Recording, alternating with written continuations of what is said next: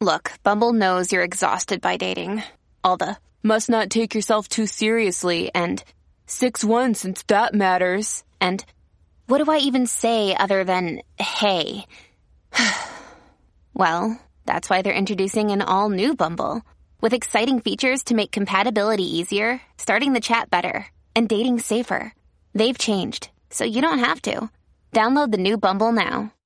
And now, from beyond our dimension, this is the Jeff Mara Podcast.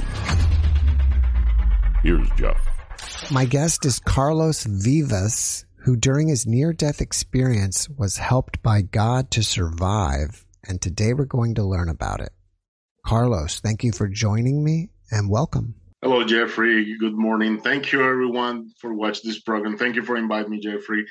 And well, for people that don't know, don't know me, my name is Carlos Vivas. I'm from Atlanta, Georgia, and this is my story.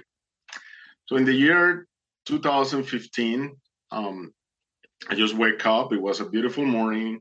I go to my living room, get on my sofa, turn the TV on, and then I start watching the news, and I see on the news like terrible news about a guy killing some kids on a school, and then I get mad and I turn the TV off, and I I start saying to God like, really God, why these innocent people have to die? Why these innocent kids have to die? I need an answer. If you're real, you need to respond my answer this is it for me. I cannot hold this anymore. I don't understand what is cancer. I don't understand what is wars around the world. I don't understand what good people, why good people die soon, you know, and other bad people is still here. So I, I just need an explanation. So in that moment, my phone rings.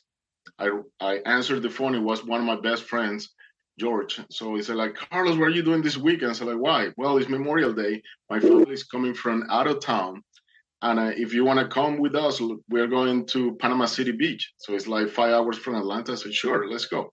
So we planned the trip. We traveled to Panama City. And when we arrived to the free beach, it was packed with people. Then we arrived to another one, it was packed. We arrived to the third one, and it was packed too. So I said, guys, I don't know what to do. So I have an idea. I said, you know what? I've been coming here for more than 10 years, and I know a place that I don't think is going to be too crowded so let's go there. But before go there, it's called uh, Island. We need to go to a marina and get a boat and go to this island in the middle of the ocean. So we go to the marina that I always go, and when I arrived there, it was closed for renovation. Then I go to another marina, was closed. I go to the third marina, and it was closed too. And I said to my friends, you know what?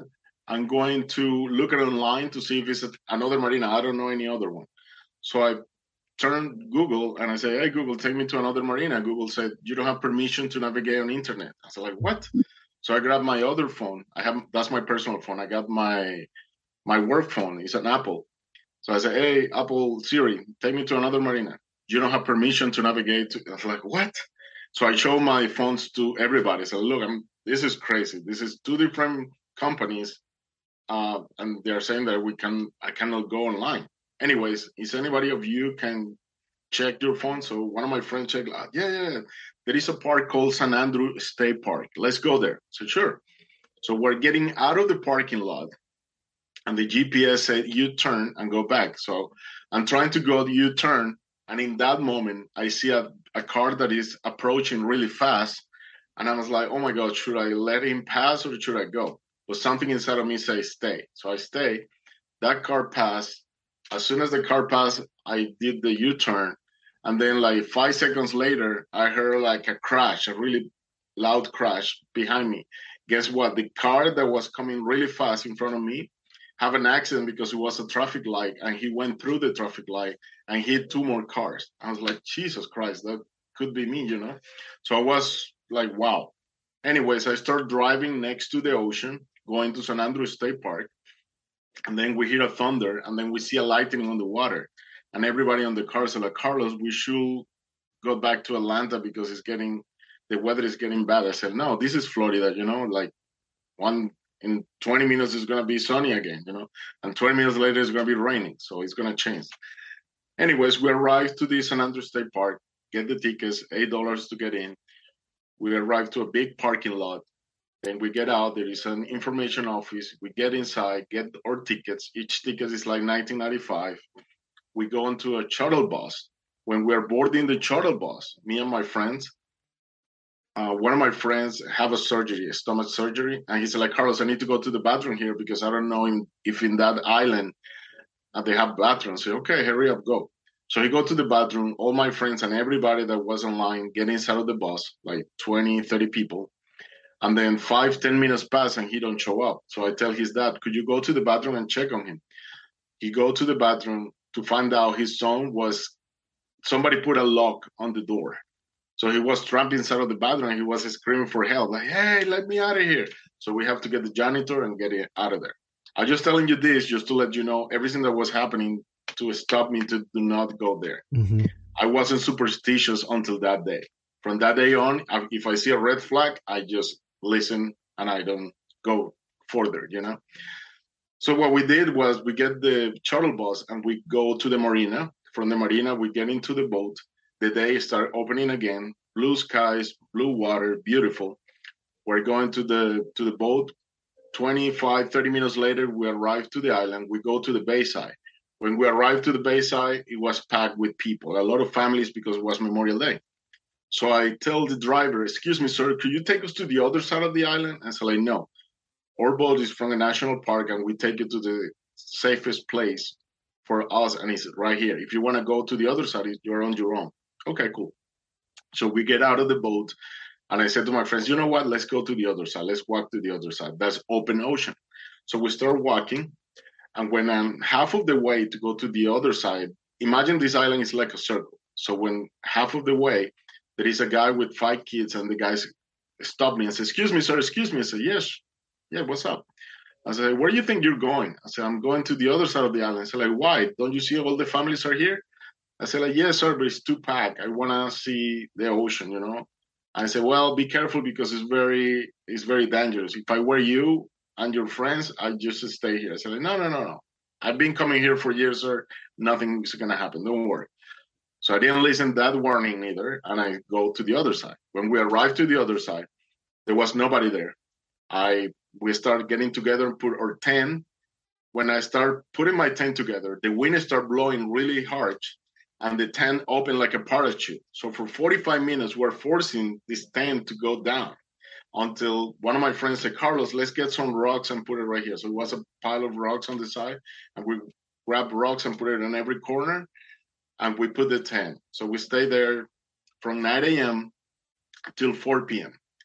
We put the chairs, we get some food, we drink, and we have a good time. Around 4 p.m., all my friends said, Carlos, the last boat leave at 5:30.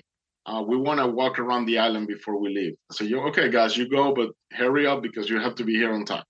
So they leave me alone by myself, watching the ocean. It's getting hot, and I said, you know what? I'm just gonna jump into the water to get uh, refreshed. So I jump into the water.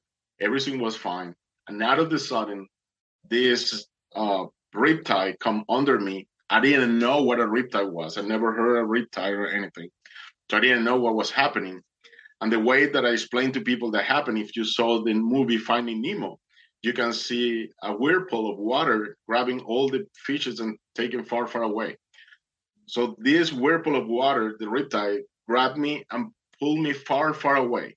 So when I finally pulled my head out of the water, I was like half a mile away from the island. Like, what in the world? How did I get here?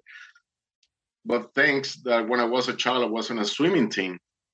I said, okay, I don't want to panic. I just want to swim back and everything's gonna be fine. So I start swimming back, swimming back, swimming back. But then every time that I pulled my head out of the water, I was farther and farther and farther. So like, what's going on? So I swim faster and faster and pull my head more farther. It's like, what? What I didn't know, I was in the center of this riptide. So it doesn't matter how much I was fighting, it was like impossible for me to get out of there. After 30 minutes, I start getting cramps on my arms, on my legs, and I said to myself, you know what? This is it. I'm going to die right here. So in that moment, I said, you know what, God? I never in a million years thought that today is going to be my last day. But I just want to say thank you. Before you take me, I want to say thank you for my mom. Thank you for my dad. Thank you for my brothers, my sisters. Thank you for everything you gave me. And I'm sorry if I did something wrong. And as soon as I said that, I hear a voice behind me that said, very soft voice that said, ask for help. And I look back and I don't see anyone. It's like, what? And then I heard again, ask for help. And then I said, Are you're really here? Who's here? I mean, I've been here for over 30 minutes and I need your help. I mean, who are you? Come on, show up. Nothing. And then minutes later, I heard the voice again. I told you to ask for help. I was like, oh my God, okay, okay, okay. So I started waving my hands, help, help, help. Because this voice is still insisting behind me. But for me, it was no way in the world I'm to get out of there, right? So when I'm waving my hands at the end of the island, one of my friends get out of the group because he felt something was wrong. So he went to the tent. He didn't saw me there. He went to the beach. He didn't saw me at the beach. He went to the top of a hill, and from the hill he saw me. So when he saw me, he started jumping. Carlos, I'm gonna call 911. Hold on, hold on, hold on. But guess what? He didn't call 911. He went back to the tent, grabbed some tubings, went back to the top of the hill, and I started dropping the tubings. He thought the tubings were gonna magically fly where I was. and another thing that happened to this guy, two years prior this, he was swimming with another friend on um, on a lake here in Atlanta. It's very famous called Lake Lanier Island, and it was Fourth of July, I think it was, and he left the lake, but the guy is still swimming, his friend, and then he his friend died drowning. So when this was happening to me, he said like, "Oh my God, this is happening again. This is this time is not he's not gonna die." So he was desperately, hold on, hold on, because the tubing didn't work. He said, I'll be back, I'll be back. So he went back to the other side of the island grabbed everybody that was getting into the boat, bring like a lot of people. Then six guys jumped from the rocks and everybody was swimming my way to rescue me. And I said, God, thank you, thank you. They're gonna save me. And 10 minutes into people getting into me, nobody could reach me. And then at that moment, we hear a thunder behind me. And When I look back, the ocean start getting shocky, start getting dark with clouds, and then we see a lightning behind us. Like, oh, really? So in that moment that everything started getting bad behind me, all the people that's trying to help me turn around. And I say, okay, I mean, I don't blame them because I, they don't know me they don't want to die for a God they don't know. So I said, okay, God, you know what? From this moment, I surrender. I don't want to fight anymore. You know, if it's my day, it's my day. So in that moment, I said, surrender, do whatever you you want.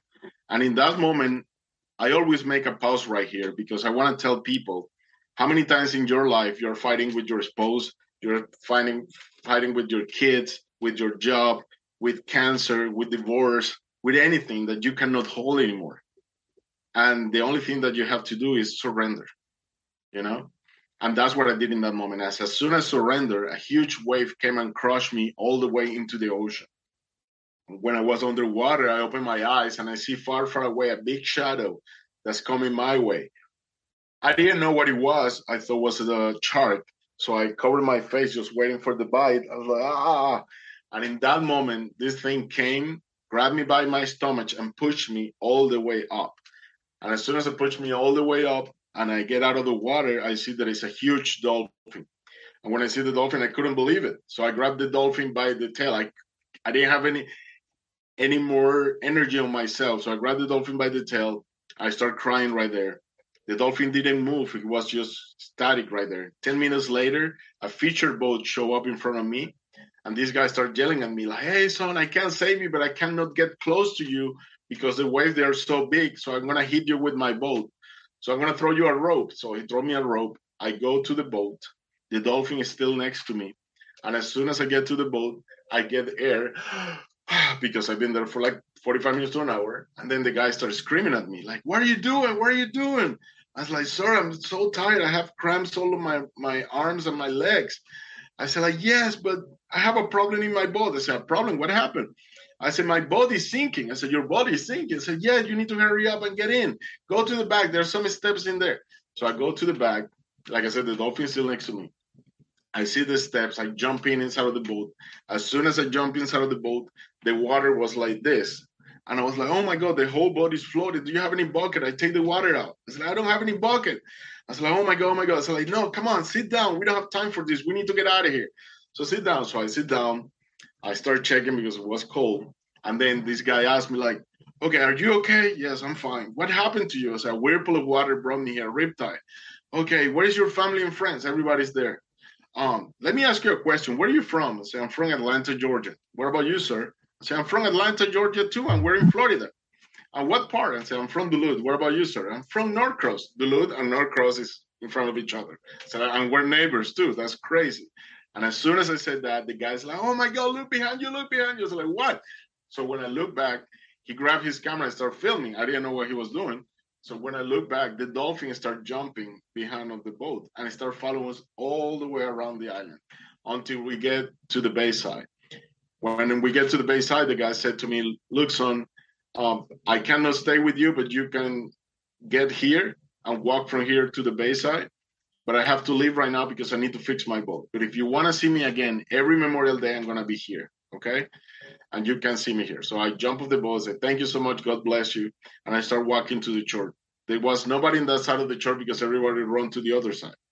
So when I was getting to the church, something hit my leg. And when I looked back, the dolphin was behind me. I was like, what in the world this dolphin wants with me? So I started walking and crying because it was very overwhelming for me, you know. And when I get to the to the to the sand, I just go on my knees and I make a promise right there. I said, you know what, God, this is it for me. If you save me with this dolphin right here, it's because you want something from me.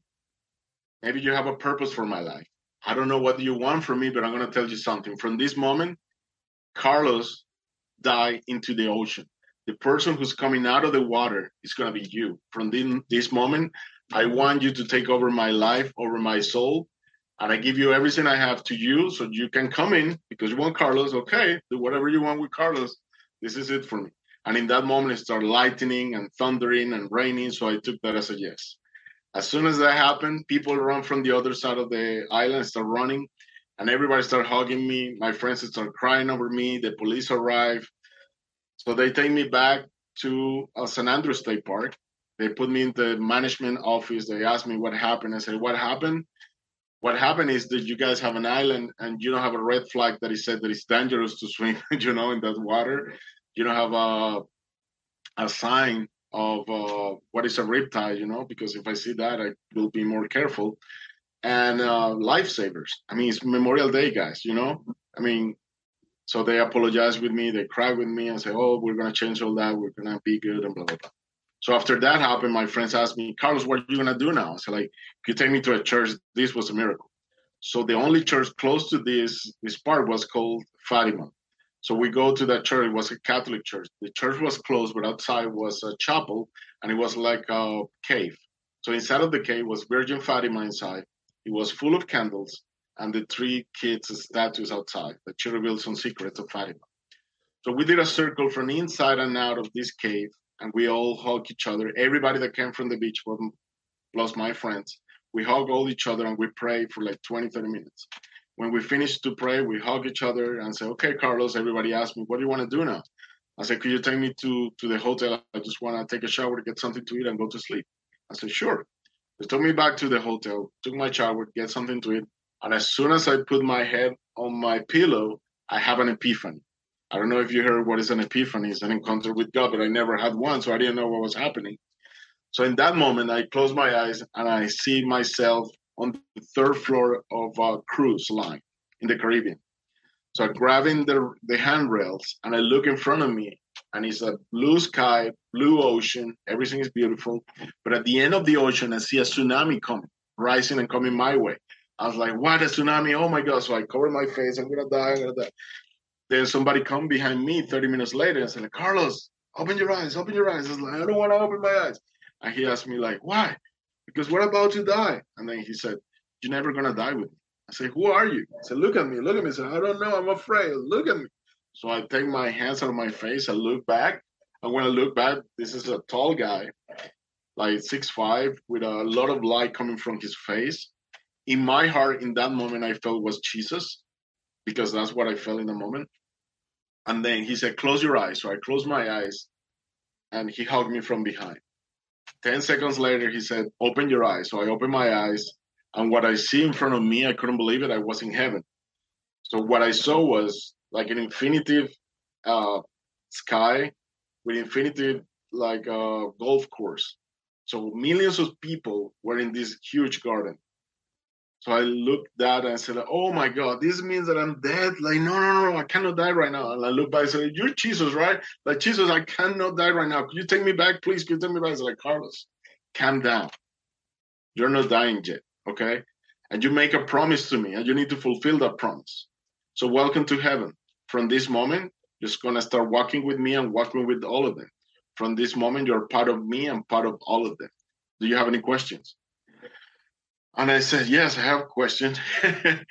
Where all these people came from? I said, They're coming from all over the world. I said, Okay, and when you come to heaven, what is the true religion in heaven? And he said, In heaven, there is no religions. When you come to heaven, what you're going to find is love. Love is the most powerful force in the universe, and that's what is going to unite the whole humanity again. And now he put his arm over me and he said, Let's do a life review. So we start walking in heaven, and he started doing my life review. When he finished, he said, Carlos, it's time to go back and tell people what happened. So he pushed me back. Next day, I wake up. It's like, what was that?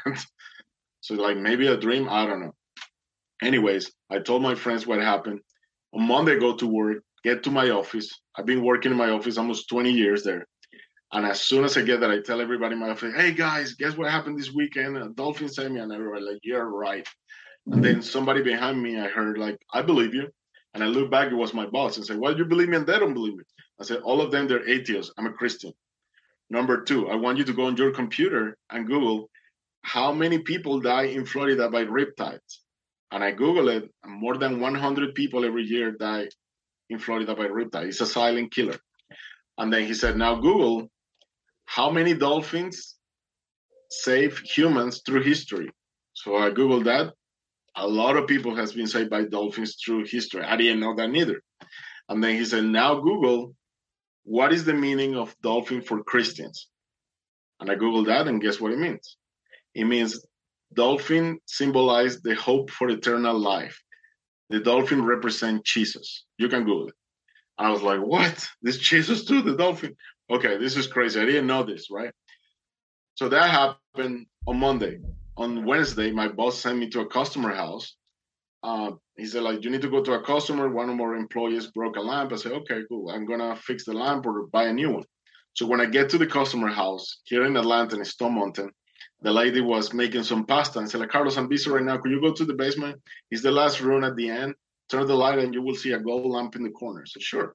So go downstairs, go to the last room, turn the light. And as soon as I turn the light, I see a lamp in the corner but next to the lamp was a huge painting on the wall. Guess what it was?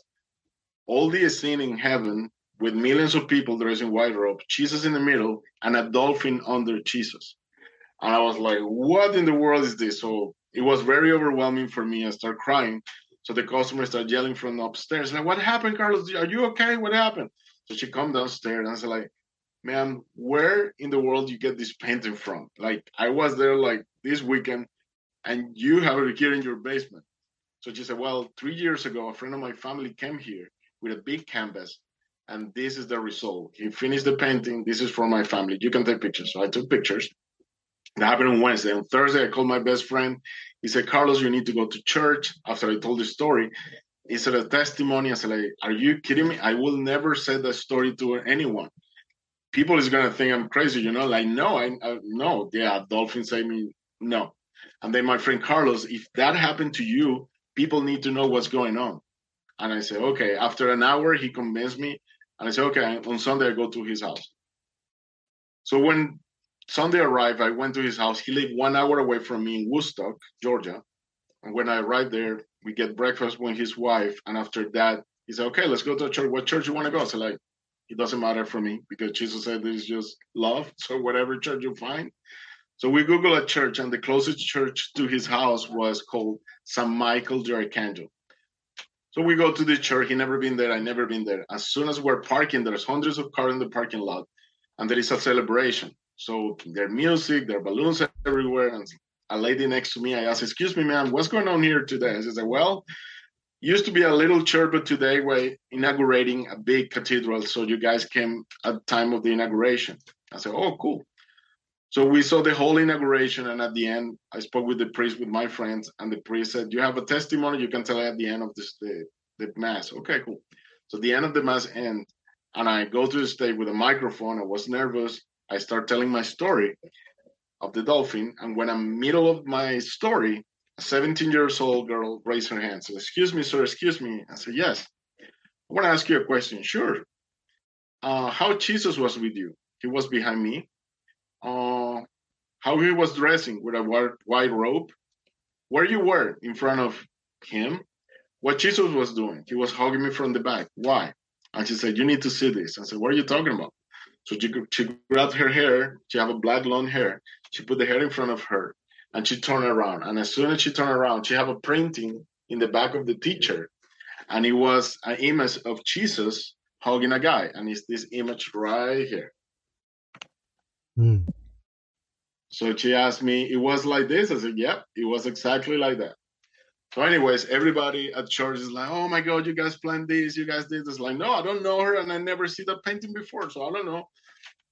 So after this, I go home and I go to my computer and I Google Jesus hugging a guy, and this image come out, and they come out with a story, and this is how my story ends.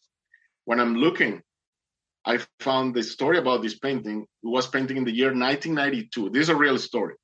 In the year 1992 a famous painting called Thomas Blackshear.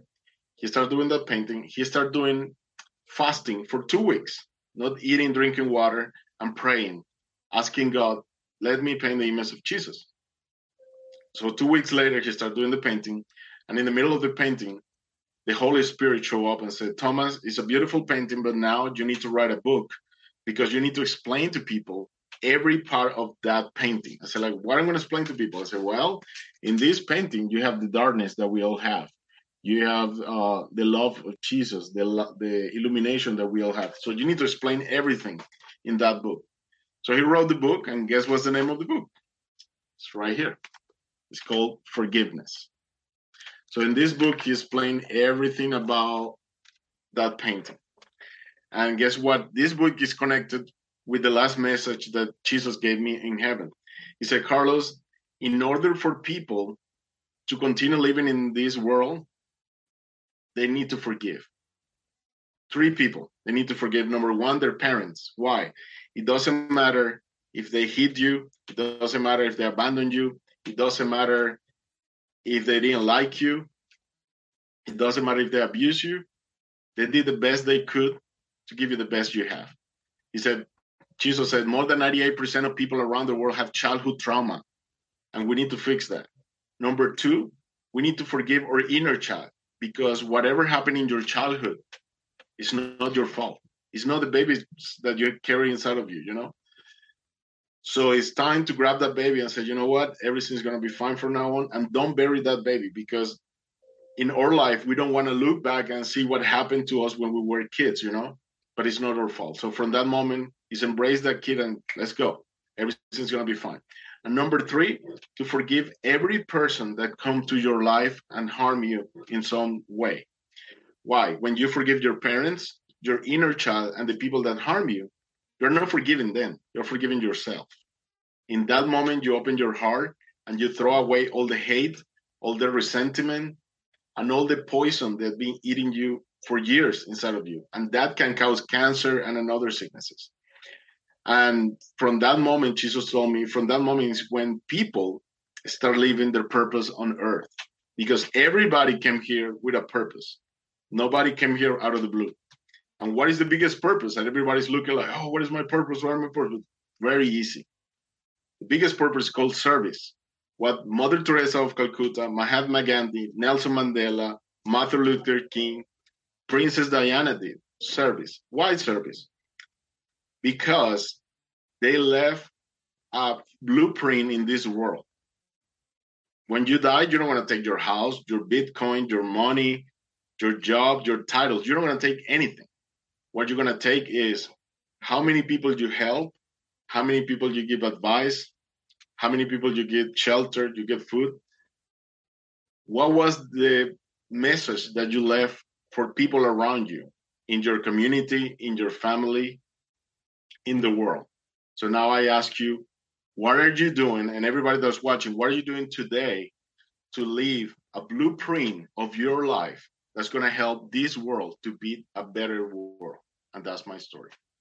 In the beginning, when you were in the ocean and you heard that voice, do you think that was like an angel or your guide, or do you think that was also Jesus speaking to you? I believe it was Jesus talking to me. That's what I felt in that moment, yeah. Mm-hmm. Because it was a higher uh, voice. Uh, this is not the first time that I have these experiences. In the past, I have this uh, another experience like uh, near death, that but this was one of the biggest ones that I had and I, it's not that I'm looking for this; it's just happened out of the blue, you know. And um, I don't know if you know, but when I was 14 years old, was one of my first experiences. I started feeling bad at school. I didn't want to say anything to my mom because you know in the 80s parents were more strict with with us, right? And uh, I was studying at Catholic school, and Catholic school was very very strict. And if I say something to my mom that I feel bad, she's gonna think I'm, I don't want to go to school. Mm. So I said, like, I better zip it up and don't say anything, and this is gonna pass. Well, week after week, I get I was getting worse and worse and worse.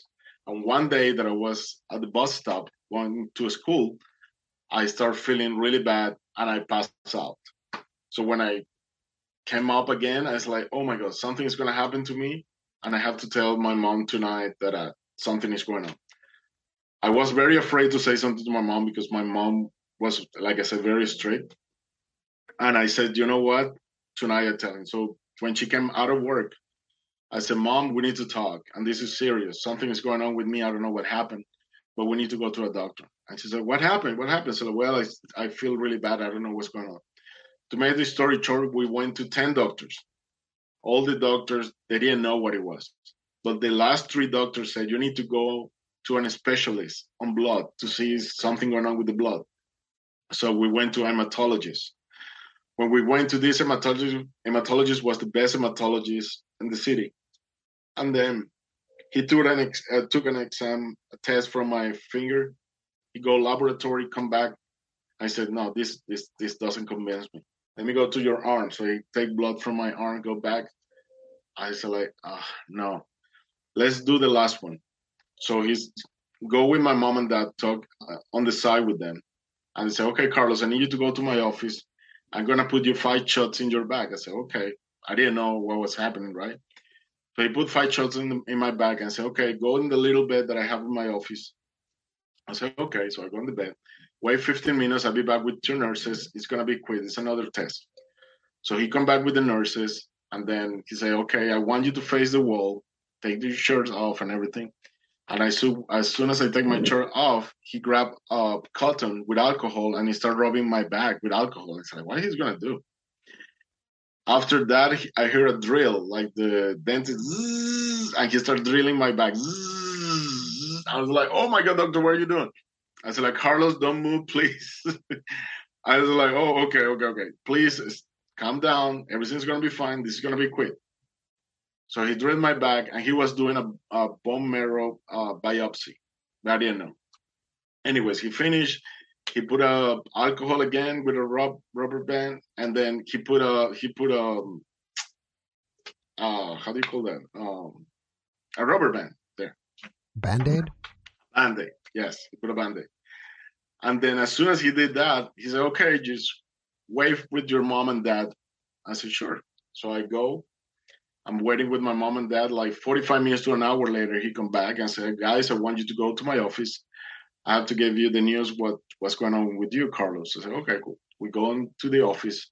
I'm standing in the back. My mom and my dad they're sitting in front of the desk of the doctor. The doctor come in and sit down, and then the doctor come with a with a glass with some kind of crystal liquid inside and some like a red cotton and he said, This is the biopsy of the bone marrow.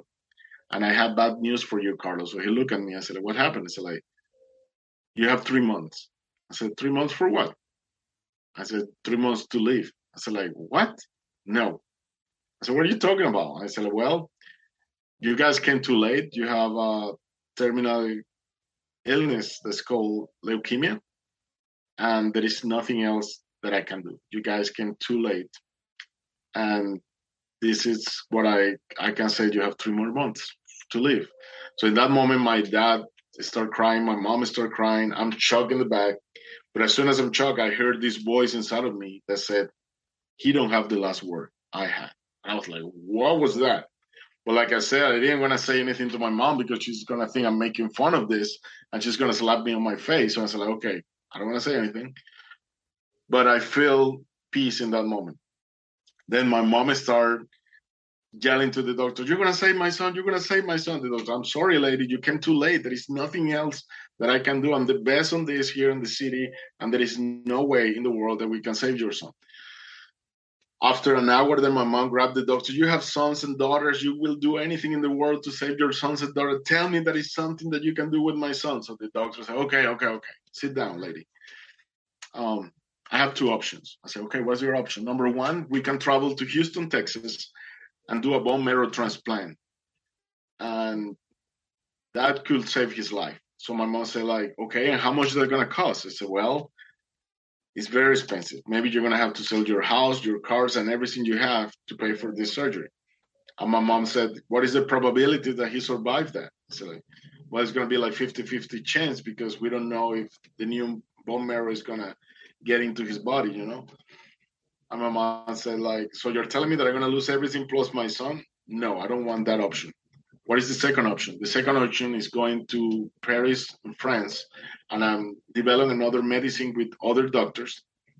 And if you bring that, uh, I can start giving that treatment, and that can hit the bone marrow, and maybe he can start reacting. I said, okay, cool.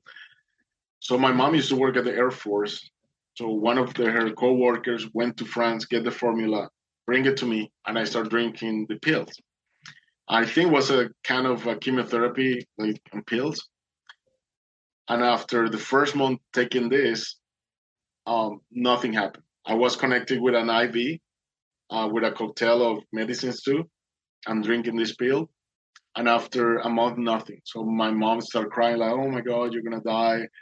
My dad, same way. I I start asking God like, "What is this happening to me? I, I didn't do anything wrong. Like, what's going on?" Anyways, after the last visit we did to the doctor in that month, I go to my house and I have an idea. I said, Mom, and I have an idea. Why we don't call one of my uncles that he's a real estate investor and he he get millions of dollars. Why we don't call him and get the money to get the surgery? And my mom said, Don't even go there, okay? I don't want you to call your uncle. But mom, is my life. No. Okay. But guess what? I'm thinking all night, I'm gonna die, I'm gonna die. But wait a minute, it's my life, it's not her life. I'm gonna call my uncle. So when my mom went to work, I grabbed the phone I called my doctor, I mean my my uncle, without my mom permission, right? So I spoke with my uncle, hey uncle, it's Carlos, you know, this is going on. Uh, I need your help. And I tell the whole story. And when I finish, he said, Carlos, I'm sorry, but I cannot help you. And he hung up the phone. So my mom was right. So in that moment was when the miracle happened. I I start crying. I said, okay, well, I guess I'm gonna die. So I start crying and I go to the floor on my knees and I say, okay. And then I start hitting heat all over my body. I said, what is this? And then something came to my mind. I said, remember there is a God that can help people if you pray with all your heart. Even have saved another people. I'm not the only one. So I, I stand up. I say, okay, God, let's do a deal right here. If you save me right here from this cancer, I promise that I'm going to tell everyone that don't believe in you that you're real because you saved me. I'm gonna be a living proof, you know. And from that day, I start praying and praying and praying, and I start doing. Nobody told me this at that time. No, I never heard about this, but I start visualizing my future. That I get a job, I bought a house, and everything, right? So after a month, I start feeling better and better. After three months, the treatment ends, and I have to go back to the hospital. And as soon as I, I get to the hospital, the doctor put me on the CT scan. So they put me in the machine, the CT scan. When the CT scan get out, uh, he get the results later. He called us to the office and he said, I don't know what happened, but everything disappeared. So my mom is like, wow, this is a miracle, doctor. I'm so happy. Oh my God. Oh my God. But the doctor have a bulldog face. I said, like, what's going on with the doctor? Why do you have that face, doctor? I said, well, we don't believe in miracles in medicine but we have patients with the same thing in the past. As this is called remission. Remission is when the cancer disappear and then come back aggressively. And my mom, no, doctor, this cannot be. And in that moment, I heard the voice inside of me saying, Carlos, don't worry, this will not happen to you again. And from that day until today, I've been healed. So hmm. yeah, that was one of my first experience with God. That's amazing. Between that illness and your NDE in the ocean, where mm-hmm. are you still telling the world about your cancer illness, or is it possible that you kind of stopped and so you had another incident that kind of you know brought you back to preaching again? Not preaching, but telling the world your story again. Okay, remember I was a kid. I was 14 years old. Mm. So who kid is going to be preaching on the streets telling this story? Nobody, right? So of course I didn't say anything to anyone. So I was I, I like I told God in that moment I wasn't making my work, you know, like I said to him. And I think and I believe that's why this the NDE came to remind me that I have a promise that I have to fulfill. So after my incident, the the only place that I was going was people that have cancers. So if I go to a hospital to visit a, a, a, family member or a friend, I will tell my story so they get encouraged and do what I did. So I was telling the whole thing, and uh, mostly that. Uh, my mom um, died with cancer in twenty in 1999. 1999. I told him what I did, but my mom wasn't that religious at that point. But uh, I think was a second red flag for me to tell this to the world. And this time it was so impactful in my life that I said, okay, I need to go out and tell my story to the world, you know, because if this happened to me, people need to know. After the NDE in the ocean, mm-hmm. in what other ways have you changed your life? Well, after my NDE, one of the things that happened to me in my life is I'm not afraid to die anymore. So all that disappeared. Um, another thing that I feel after my NDE is to be the best version of myself and help everyone around me, in my family, my friends. Um, I believe after my NDE is to leave my blueprint, you know, because I understood everything about love, like what I was listening from childhood to now about love and love is the answer and all that that I, I didn't believe in that now is in my heart it's encrypted in my heart. And what is the better thing that i can do? Show the world if this happened to me i'm a manifestation of this you know so yeah my life changed immensely i'm i stopped watching tv so after my NDE, I stayed two years on the weekends that I was off from work, traveling to waterfalls. So I was a waterfall chaser and I stay in contact with nature. Why? Something in my heart was telling me when you are with nature, you are in contact with the creator, you are in contact with God. So I used to go to the ocean, to the beach and all that. But uh, I stopped watching TV because TV give you too much fear and stuff. So I didn't want to be connected to that. And uh, helping people, I think that was the best. Uh, I like to cook too, so I used to call friends, hey, let's make a meal, let's connect. And um, after the pandemic, everybody disconnect and it's really hard for a lot of people to reconnect again so the way that i'm doing with my family and, and friends is making some gatherings with food I, I, cook a lot so and people love my food so that's the way that i connect with people and i, I tell my story my stories too but yeah that's how i change after either the first or the second one Mm-hmm. Did you recognize that you had any new abilities that you didn't have before that could be considered psychic? Well, what happened after my, and this was just before, this was before my 14 years old. When I was like six or seven years old, our neighbors next door were um, Mormons, religion Mormon, and they used to invite us to a lot of field trips. And I remember that uh, that day that um, the Mormons came to my door and asked my mom, "Hey, can we take Carlos to the beach?" And my mom said, "Carlos, you want to go?" I said, sure. Okay. Next morning at 7 a.m., sure. So the next morning, when the neighbors come to my to my house, I heard the bus. There were two buses, one for the the girls and one for the boys. So my mom, Carlos, the bus is here. Come on, let's get out. Come, come on, come on. Everybody's waiting for you. And I was sleeping. So my mom come to my room, opened the door, and said, Carlos, come on, you coming or not? Don't leave these people waiting. And I think that was one of my first big experience, six years old, I felt something really big, and and this I believe was my guardian angel. It was something huge pushing me on my bed, but I couldn't see it. It was like a Yokozuna, like a huge giant pushing me on my bed.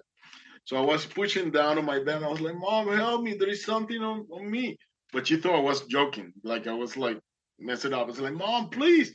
And she's like, "No, you don't want to go nowhere." So she closed the door of my room. She go with my neighbor, and she said, "I'm sorry, Carlos is not going. Don't worry, just go to yourself with everybody else." So the neighbor said, "Look, my phone uh, is not working. I don't know what, how what happened in my house can I receive uh, the calls in your house from the parents? And my mom said, sure, yeah, yeah, it's okay.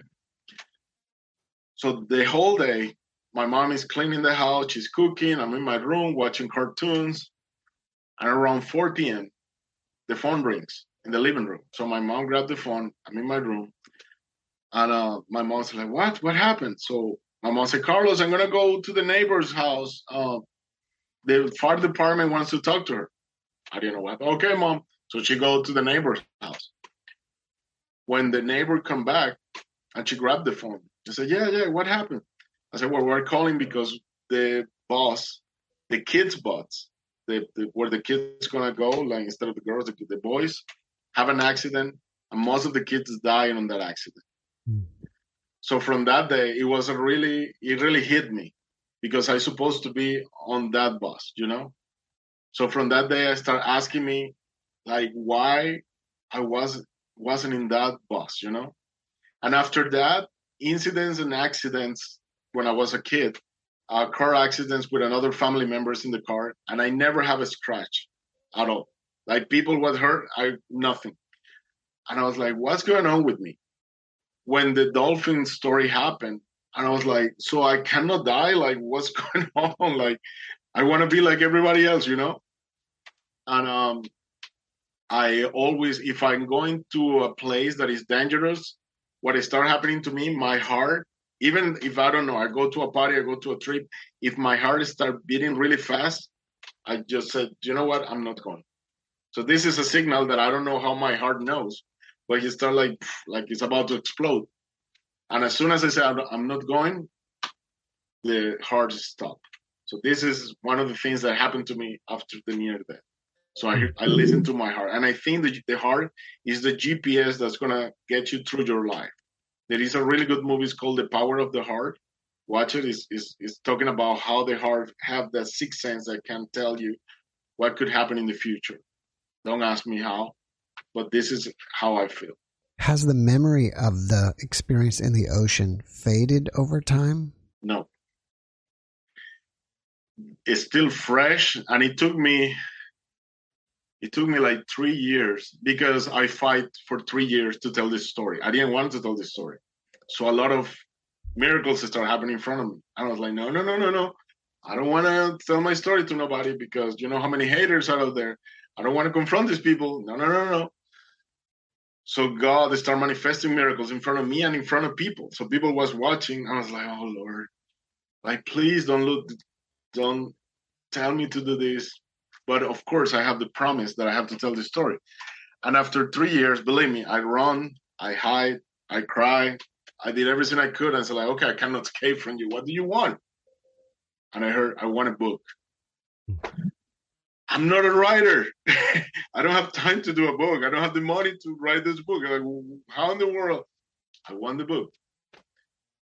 Okay, okay, let's do something. If you want this book, you need to put in my life the people that's gonna do this possible. And guess what? Little by little, the publisher show up, the money show up, everything starts showing up in my life. And little by little, I I when I start doing this book because the book is just a hope for people to live through my experience and another experience that I tell there. They have 70 chapters, and I tell people about what's what what changed my life. Another thing that happened to me, and I tell to the book, I have people that uh, try to commit suicide, and they always call me, and I say, "Why do you call me? Why do you call your mom or dad? You're gonna call me? You're gonna put this on me?" Anyways, I put on my book the five steps that I tell people that call me at one or two a.m. in the morning with a gun in their mouth, saying that they're gonna commit suicide because they don't have money to pay the rent or they were fired from work or they have a terminal illness. So thanks God these people are still alive. And I want to share that with the world. And that's why I went to my publisher and said, I have to put this here because if it's happened to me, it's for a reason. So I want people to learn just in case it happened to you. you know? When you're in heaven, mm-hmm. did heaven seem more real than here and living here is the dream? It looks really real for me. Um, the people that was in heaven was glowing, glowing. Um, but if yeah, it feels like I was uh, like in a 3D. I don't know. It feels yeah more vivid. Yeah, it feels vivid. That's how I feel it. Yeah. Now the name of your book is "Help from Heaven: Miracles Happen When You Believe." Yeah, it's right here. Help from Heaven: Miracles if, Happen When You Believe. If someone wants to get that book, do they get it on Amazon or your website? You can go to my website, www.helpfromheaven.org, or you can go to Amazon, Barnes and Noble, Book a Millions, Walmart, and you can get it there. All right. Do you have anything else that you're working on that you want people to know about? Yeah, I'm working in two books right now. Uh, the number one book is called uh, Divine Miracles is a compilation of miracles that happened in my life, and I, I want to share it with the world. Um, because I don't want to die with this inside of my heart, you know. And another thing that I'm doing with my books is I want my experience to be interactive. So I want to put the places that it happens so the people can go there and ask questions too. Like, hey, Carlos was here and this happened, you know, because it happened in front of people and in places public places. So I want you to live the experience to go there. And my second book is called I Found Jesus in Vegas. It's a real miracle that happened in Vegas when I was with a, walking on the streets with a homeless. So people show up there. I mean, Jesus show up there. Couldn't believe it. I know it sounds amazing, but it changed. It wow, it was. I, I have to share that, and I have to do that book too. If someone wants to reach out to you, are you open to that? And if so, how should they reach you? You can reach me through my webpage, www.helpfromheaven.org. So you have the email on my page, and you can uh, you can send me an email there. Um, since a month ago, that another channel interviewed me, sixty more than sixty thousand people saw me there. I receive a lot of emails there. So be patient. I will respond but give me time because I work full time in a company too. I work for three franchises. I go to events on weekends and writing two books right now. so I have a lot on my plate. I have to wake up every day at 4 a.m. I go to sleep at midnight, 1 a.m. So I barely sleep a day because I have too much going on. But yeah, you can reach me at www.helpfromheaven.org. Well, before we finish up, can you leave us with one last positive message? One positive message will be do good to everyone. It doesn't matter if people treat you bad. You know, since we're born, we're born kindly, We're born good people, and give your light to others. Uh, give your heart to others. Be an example for others, for your family, for your kids, for your community. So, like, I don't know who said that, but I heard like, be the light that you want to see in the world. You know, so be the light that bright to others and be hope for others, you know? You are here for a reason and we need you here. Carlos, thank you for your message and thank you again for being my guest. When you get that second book published, please contact me so we can bring you back and talk about it. Sure. Well, thank you so much, Jeffrey, for inviting me to your program. I really have a good time. I feel like we were just drinking coffee in a cafeteria, two friends. So I really enjoy to be in your program. Thank, thank you and God bless you. Thank you and God bless you.